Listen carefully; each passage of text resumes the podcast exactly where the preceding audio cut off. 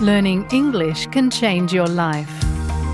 Did you know that you can improve your English and learn about Australian culture at the same time? With the SBS Learn English podcast, you'll become more confident using Australian expressions in your everyday life. Each episode is around 10 minutes long, so they are easy to fit into your day. You'll love learning English with SBS Learn English. Listen wherever you get your podcasts. أنتم برفقة SBS عربي 24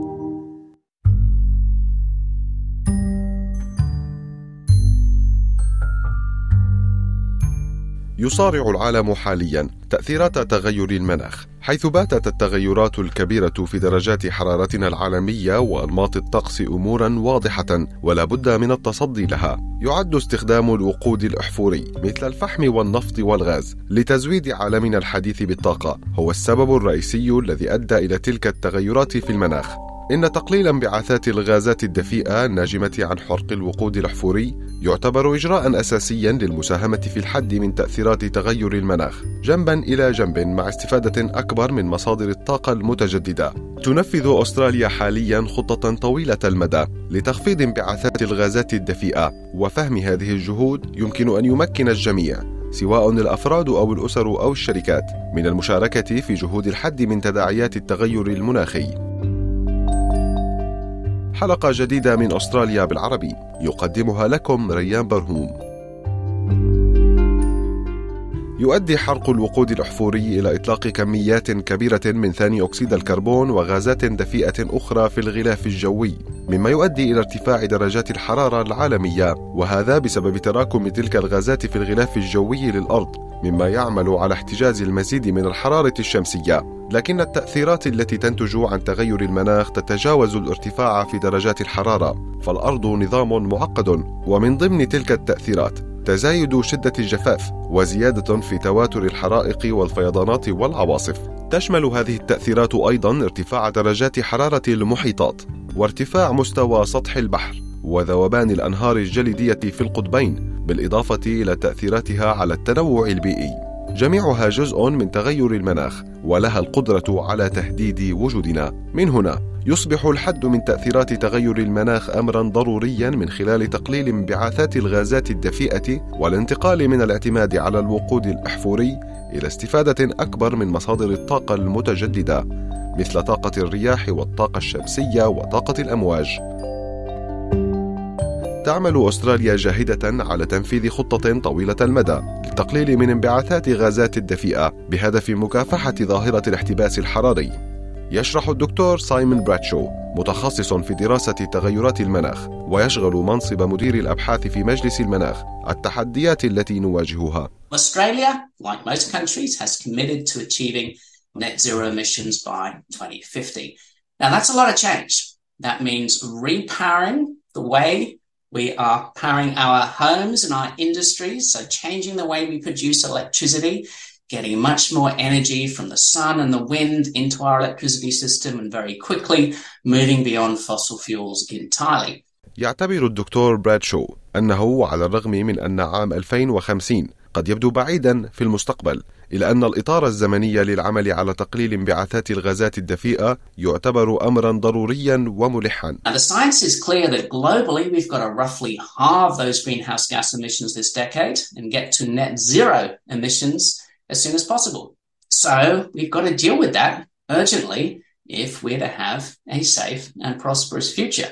And that means getting our greenhouse gas emissions down as fast as we can which begins with leaving our fossil fuels in the ground. يقوم أرون تانغ الذي يعمل كباحث في مجال سياسة المناخ وهو تابع لمركز دراسة المخاطر الوجودية بجامعة كامبريدج بشرح مشروع قانون تغيير المناخ الذي قدمته الحكومة الأسترالية في عام 2022 هذا المشروع يحدد الأهداف والخطط التي تسعى أستراليا لتحقيقها في مجال خفض انبعاثات الغازات الدفيئة يذكر أن أرون تانغ حاصل على درجة الدكتوراه ويعمل كمحاضر في الجامعة الوطنية الأسترالية. Australia's climate change bill aims to reduce emissions by 43% from 2005 levels by 2030 and reach net zero emissions by 2050. Now, this is a big picture target. Australia has previously had a bit of trouble maintaining consistent climate policy at the federal level. The climate change bill hopefully provides much needed stability moving forward and is a foundation for even more ambitious action in the future. صافي الانبعاثات الصفرية هو هدف يتعلق بتحقيق توازن شامل بين انبعاثات غازات الدفيئة التي تصدرها الأنشطة البشرية وتلك التي يتم استخراجها من الغلاف الجوي. لنفهم هذا بشكل أفضل، يمكن أن نتصوره كمعادلة تجعل مجموع الانبعاثات مساويا لمجموع الانبعاثات المزالة، وللوصول إلى هذا الهدف يشدد الدكتور تانغ على أهمية الاستثمار في مصادر الطاقة المتجددة هذه المصادر تلعب دورا حاسما في تقليل انبعاثات غازات الدفيئة من خلال توليد الكهرباء وتلبية احتياجاتنا من الطاقة بطرق صديقة للبيئة. نتحدث هنا عن الطاقة الشمسية وطاقة الرياح وطاقة الأمواج والتي تمثل نموذجا للانتقال من الاعتماد على الوقود الأحفوري إلى مصادر الطاقة المستدامة. We get half of our energy from burning coal.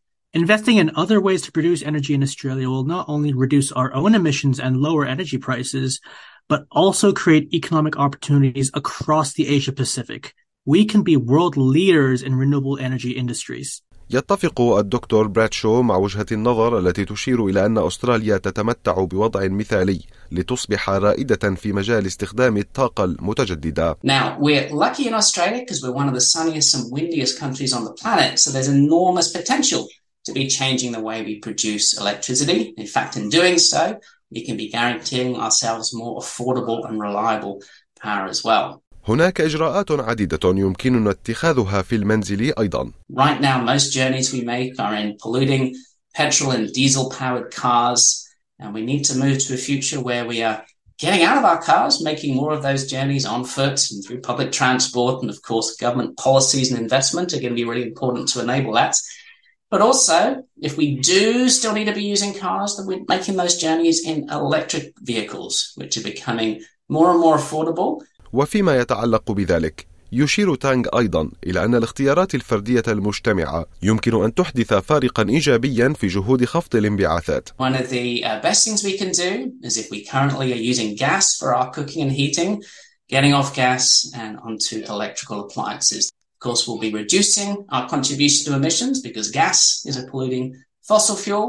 And we can also be making our homes healthier as well because there's increasing evidence that burning gas in our homes carries very significant health risks. والناحية الأخرى لصافي الانبعاثات الصفرية هي النظر في كيفية إزالة انبعاثات الغازات الدفيئة من الغلاف الجوي. Do whatever you can do. There's no shortage of useful action. You could install solar panels on your house, eat less meat, change banking or superannuation services, and of course, vote. Start with something that works for you and build from there. يؤكد الدكتور براتشو على أن الحفاظ على التنوع البيولوجي وحمايته يعد أمرا مهما أيضا نظرا لأنه جزء أساسي من نظام دعم الحياة على الأرض. Something that isn't yet widely discussed is the need to remove greenhouse gases from out of the atmosphere, not just stop their emissions. We've simply put too much in the atmosphere to only stop emitting.